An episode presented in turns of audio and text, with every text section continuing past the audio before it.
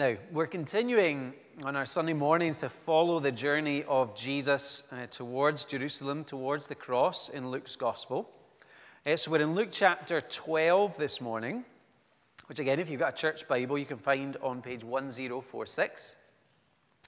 And we're going to read chapter 12, verse 49 to chapter 13 and verse 9, as Jesus encourages us to know the times. So let's hear God's words uh, once again.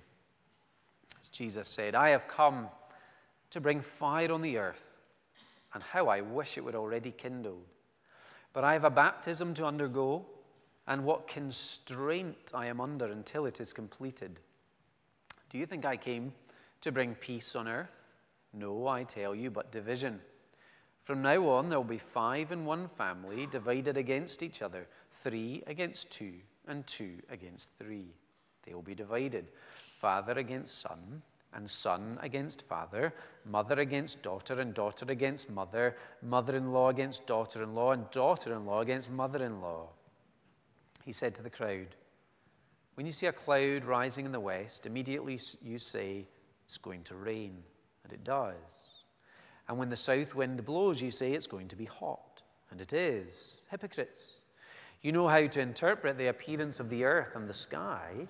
How is it that you don't know how to interpret this present time? Why don't you judge for yourselves what is right? As you are going with your adversary to the magistrate, try hard to be reconciled on the way, or your adversary may drag you off to the judge, and the judge turn you over to the officer, and the officer throw you into prison.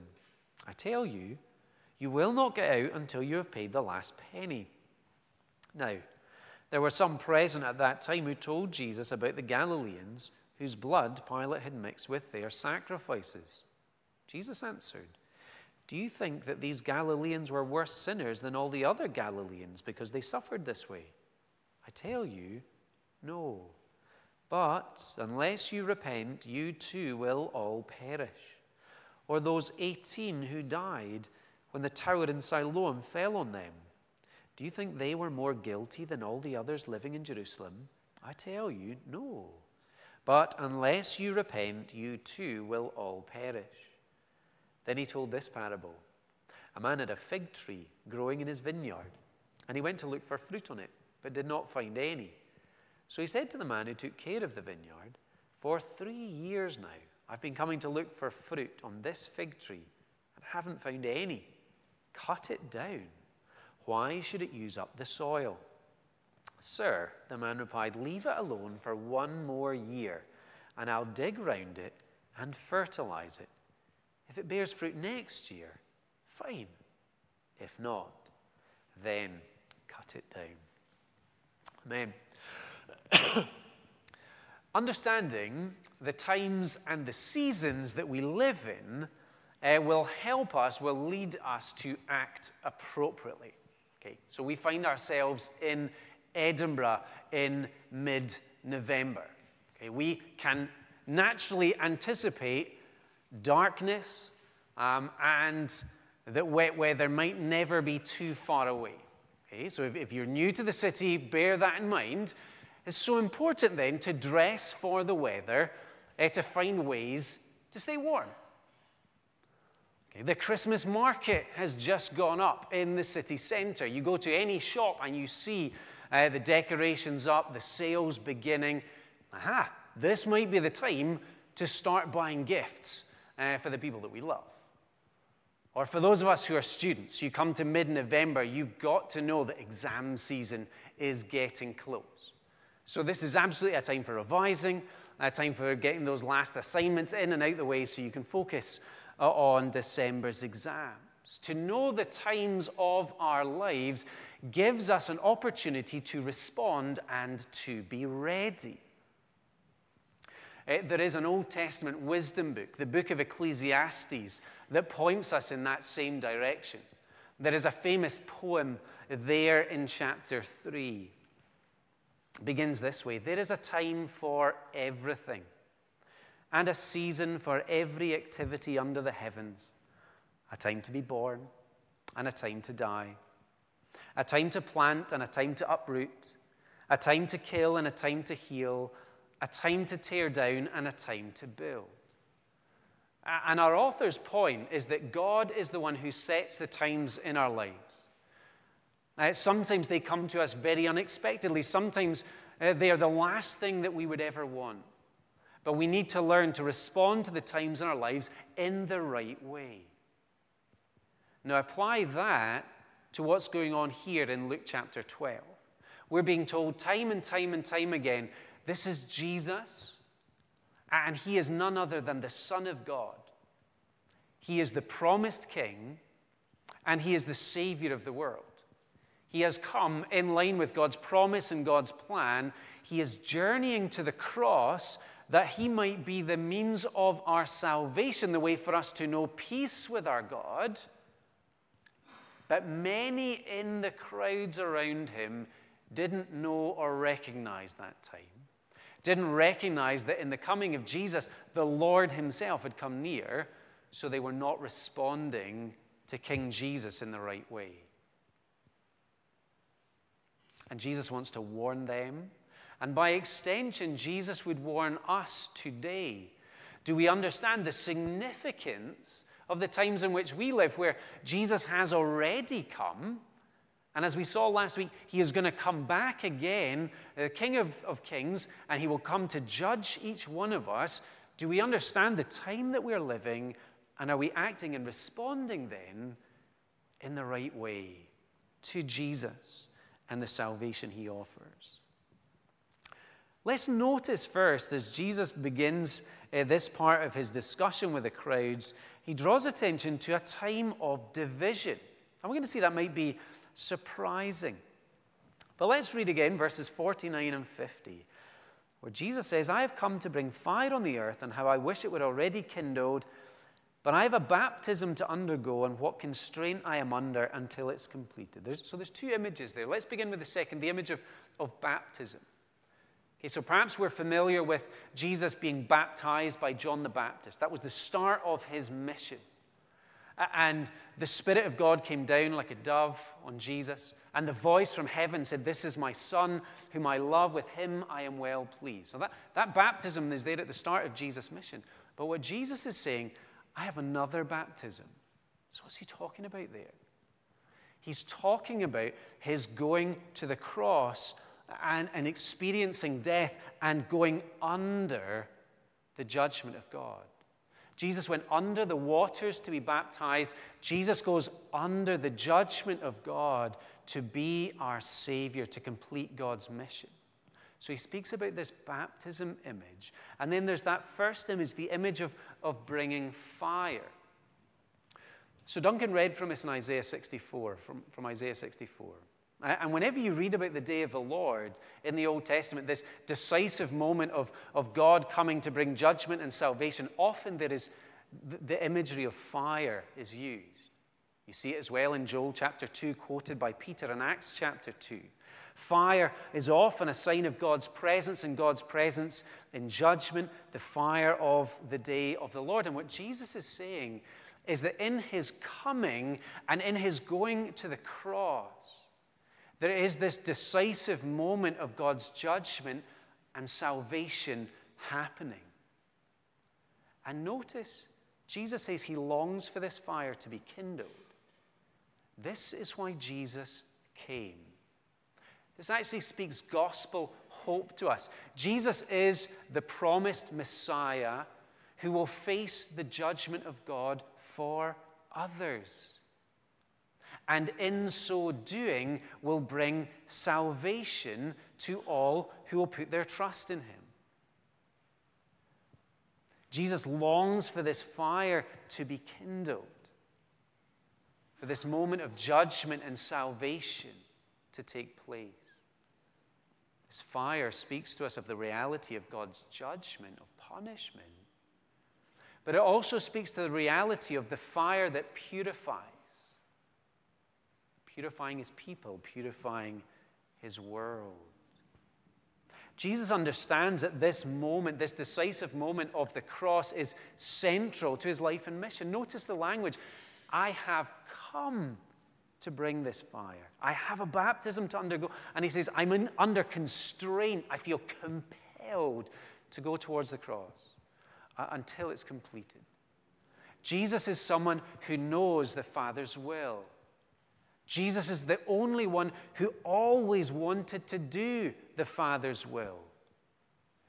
So even as he walked that hard road of suffering and humiliation and death and judgment, Jesus gladly walks it as the only way by which we might be saved. For God's judgment to pass over us because it falls on his Son. This moment of the cross, the only way for us to be saved and to enjoy life with God, to receive the Spirit. So here is Jesus, described in the Bible as the Prince of Peace. And he is on his way to the cross to make peace between a holy God and sinful people by dealing with that sin that separates, that sin that creates a barrier between us and our God. So then, notice verse 51. Perhaps we'll find this surprising. When Jesus says, Do you think I came to bring peace on earth? No, I tell you, but division. Now, how do we make sense of that? Jesus came to make peace, absolutely, but Jesus coming creates division, absolutely. The division comes because there are people, even in Jesus' day, as, as, as, they're listening to him, they don't know the times in which they're living. They don't know here is God with us. They don't see that Christ has come to make peace through his blood shed on the cross. And so, what Jesus is focusing on here is the reality that the message of the cross divides people. Paul the Apostle recognizes that. So, in 1 Corinthians chapter 1 um, and verse 18, he says, The message of the cross is foolishness to those who are perishing, but to us who are being saved, it is the power of God. The same event, but seen in two very different ways. Today, as, as you and I, as we consider the cross of the Lord Jesus, what do we see? Do we see a tragic waste of life? A good life cut all too short? Maybe we see an ugly death with no good purpose, so we want to turn away from all this talk about cross and blood and sacrifice. Or do we see, by the grace of God, the power of God for your salvation? and what Jesus freely did there? Do you see that Jesus on the cross experienced shame? That you and I, by looking to him, might know God's honor. That Jesus experienced God's curse so that we might live knowing God's blessing. That Jesus underwent God's wrath so that by his grace, we might be forgiven and know peace. Another way the coming of Jesus creates division is simply what he says in verses 52 that choosing to belong to Jesus it serves to separate us from others. There is division on the basis of response to Jesus. Verse 52 from now on, There'll be five in one family divided against each other, three against two, and two against three. He's not speaking there of a simple family dysfunction. Perhaps we know family dysfunction, but here he is making that point that if we choose to follow Christ, the people around us may then criticize us. To receive Jesus as our Savior may mean to risk and to receive rejection, uh, even from within our own family. And again, some of us, we know this pain all too well. That challenge to live perhaps as the only Christian within our family, and, and the people that we love the most, they don't understand. They want to know, and it grieves our heart. Perhaps you've had that experience of, of standing up for Jesus in the classroom or the workplace, and it leads to a sense of isolation or exclusion at certain moments.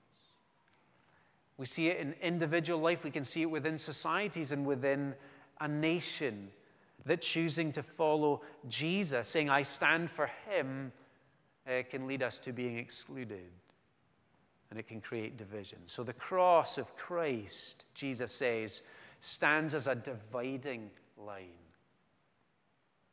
Eternally, it stands as a dividing line. To recognize that Jesus went to the cross for me is to mean I receive peace. But to reject his offer of salvation is to experience punishment in the end. So, knowing this to be true and hearing these words from Jesus, all of us are encouraged to be right with Jesus today, to know and experience his salvation for ourselves, to receive that promise of eternal life, to know life with God by trusting in him, to have that hope that one day Jesus will come back and he'll make this world pure and new and and because we trust Him, we'll be with Him in that new world forever. And it's important as well for those of us who are Christians that we preach this gospel truth to ourselves today. If I find that I am marginalized, if I find I am excluded and isolated, what is going to help us to persevere? Isn't it as we remember Jesus knowing exclusion and suffering for us and for our salvation and for our eternal reward. We need the gospel to help us to live faithfully, even when it means division. So, the coming of Jesus represents a time of division. Verses 54 to 59, let's move to this central section where Jesus is going to tell us his coming is, is a time to be reconciled. Again, we need to hear that Jesus is being critical of the crowds. Verse 56, he says to them, Hypocrites, you know how to interpret the appearance of the earth and the sky. How is it that you don't know how to interpret this present time? He says, Look, you can read the signs for the weather. You can look at the cloud, you know it's going to rain. You can feel the wind, you know it's going to be hot but you are failing to read the significant signs of the coming of Jesus. In the UK, we love to talk about the weather. We love forecasts. many of us have multiple weather forecast apps on our phone. We, we love the signs of the weather. But are we awake and aware of the signs that point to Jesus, the Son of God and the Savior that we need for ourselves? Jesus says, you know, when the rain comes, we find shelter. When the heat comes, we take cover. But here is Jesus. He comes as God's promised Savior King. And the people around him are failing to take shelter in him. And why does that matter? To turn your back on Jesus is to risk the storm clouds of God's judgment is to risk the heat of God's wrath against our sin. For the people in Jesus' day, the time they were living in was the time Jesus declared when the kingdom of God is at hand. The kingdom of God is at hand because Jesus, God's King, is here. God's rule was breaking in in a new way. Enemies were being defeated. Here is the Lord who would save and be with his people, but they wouldn't and they couldn't read those signs. Often it was because Jesus brought something that didn't match expectations. There wasn't a real openness to consider Jesus.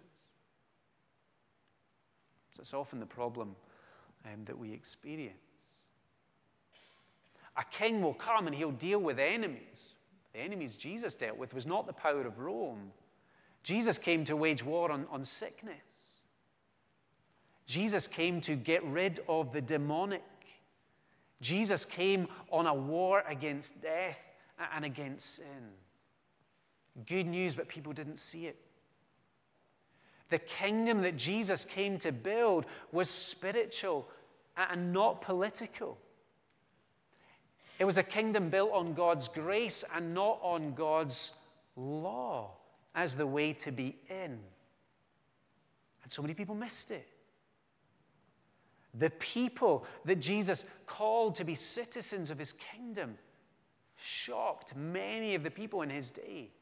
It was the outsiders and the outcasts that gladly came. It was the lepers and the blind and the paralyzed and the demon possessed that called Jesus friend and find salvation. Some of the lowest and the least, the tax collectors, everybody hated the tax collectors, the notorious sinners.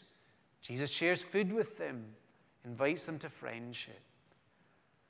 And Jesus' kingdom is not narrow. He welcomes Samaritans, he welcomes people from many nations. People couldn't see it. The stories that Jesus told didn't match expectations. He told the story of the Good Samaritan, encouraging love for one's enemies. He tells stories of God throwing a banquet, a feast with a hugely surprising guest list. He tells the story of the prodigal son, of that shameless son who is welcomed and forgiven by the grace of a father. And he's going to the cross. And for so many, they'll look at the cross and they'll see defeat, but it's actually victory. They will see shame, but actually it's glory. The signs were there, but people couldn't read them. How about us? We recognize, don't we, that failing to read the signs can be a problem, can leave us unprepared. Leave us unprepared for the weather, leave us unprepared for the exam, leave us unprepared for the crisis that comes. Those are, those are big deal, but they're not life or death things. But failing to read the signs of Jesus coming represents disaster for now and for our eternity. He is simply too big, too significant for us to ignore and walk on by.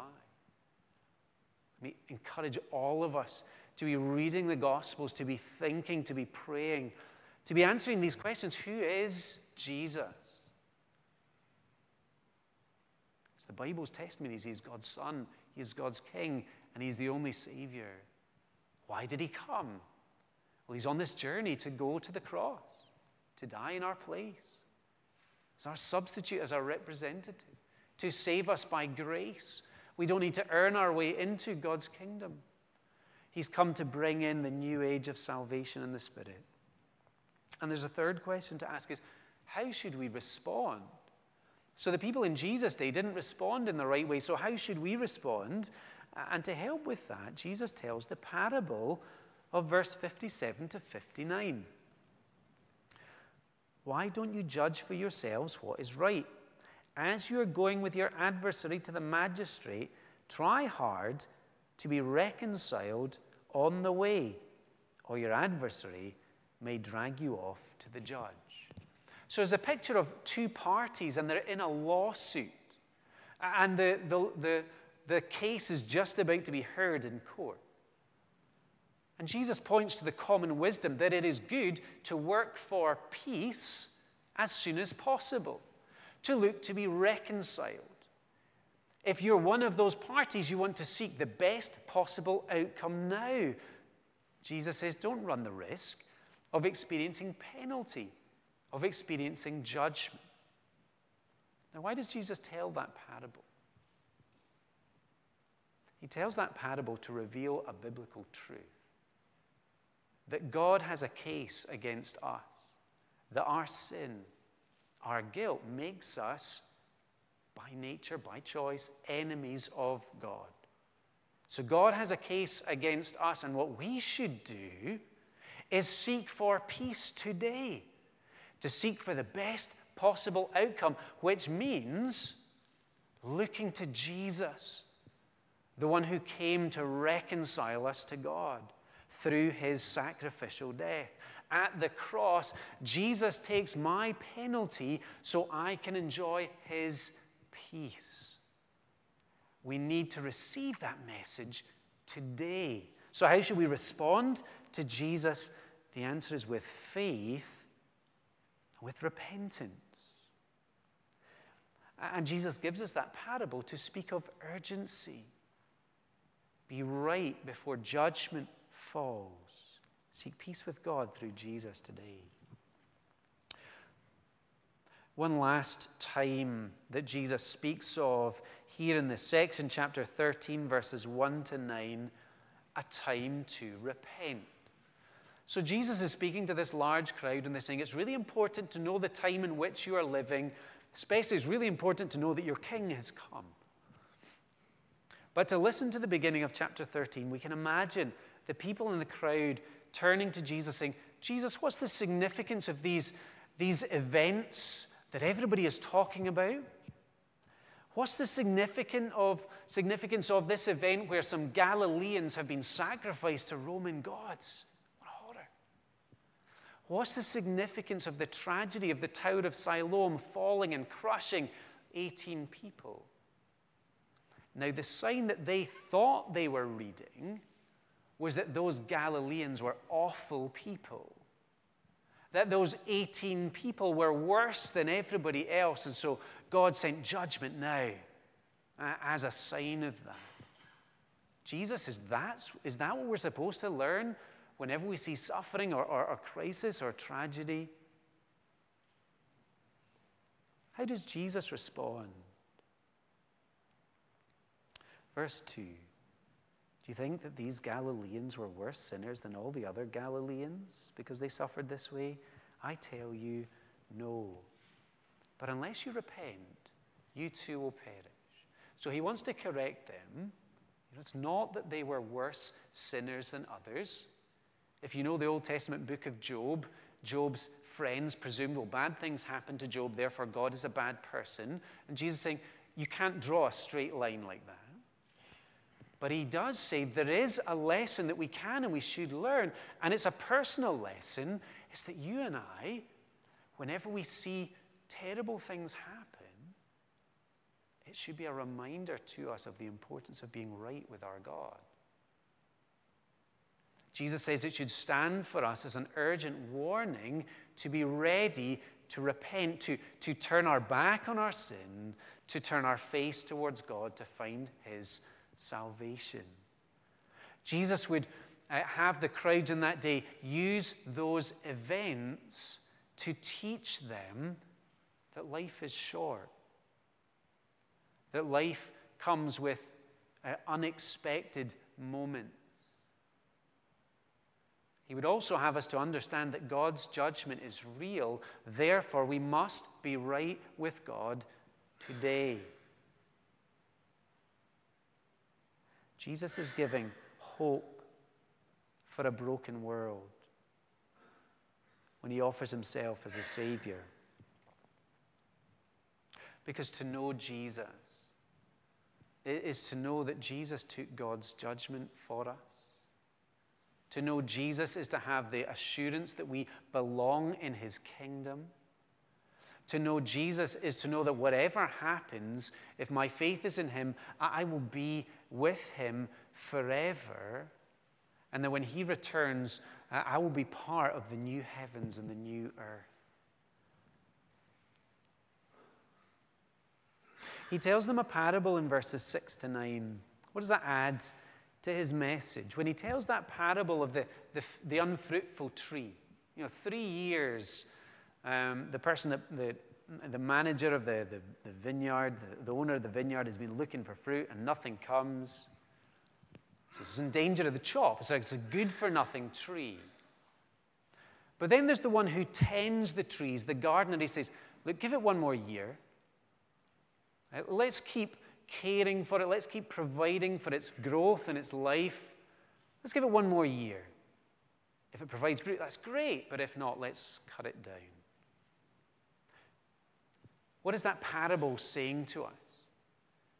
It's saying the same thing as Peter says in, in 2 Peter chapter 3, verse 9. A message about God's patience. God is patient. He doesn't instantly condemn us when we sin. He is a God who gives us opportunities to repent, to turn to Him, to trust in Him. But Jesus is saying there is a final day There is a decisive moment. That may be the moment of our death, or it may be the moment of Jesus' return. And because that is true, we need to be right today. There is urgency. When we see the darkness in our world, when we see the tragedies in our news playing out in our own lives, it speaks to us, doesn't it, of the brevity of life. It speaks to us of our longing for a better world. It should also motivate us to seek that forgiveness and that salvation that Jesus offers. And for us as Christians, it should motivate us to share the eternal hope of Jesus with the people around us. As we come to recognize that, that Jesus is the only hope in the darkness that we see all around. So Jesus says to us, it's so important to know the times and to act appropriately. To know the time. God's time has come, His King has come, salvation is here to respond. Jesus had been speaking to the crowd of these two signs the, the sacrifice that happened of the Galileans, the tower that fell. But even as he's talking, he has his eye on this journey on another sign a sign that would take place in Jerusalem, a sign of the cross. There on the cross, as Jesus hung for the sin of the world, there were some people who thought he was a terrible sinner. Some people looked at him and say, He must deserve this day. He must be under God's curse because of some awful thing that he has done. But in truth, as God's word tells us, what's happening on the cross is the sinless Son of God is taking on himself the sin of his people, going under the curse that we deserve so that we might receive blessing from him facing the storm of God's judgment against all that is wrong and unholy and broken, so that we, by grace, might find shelter and find peace. So that we could enter into his kingdom of grace.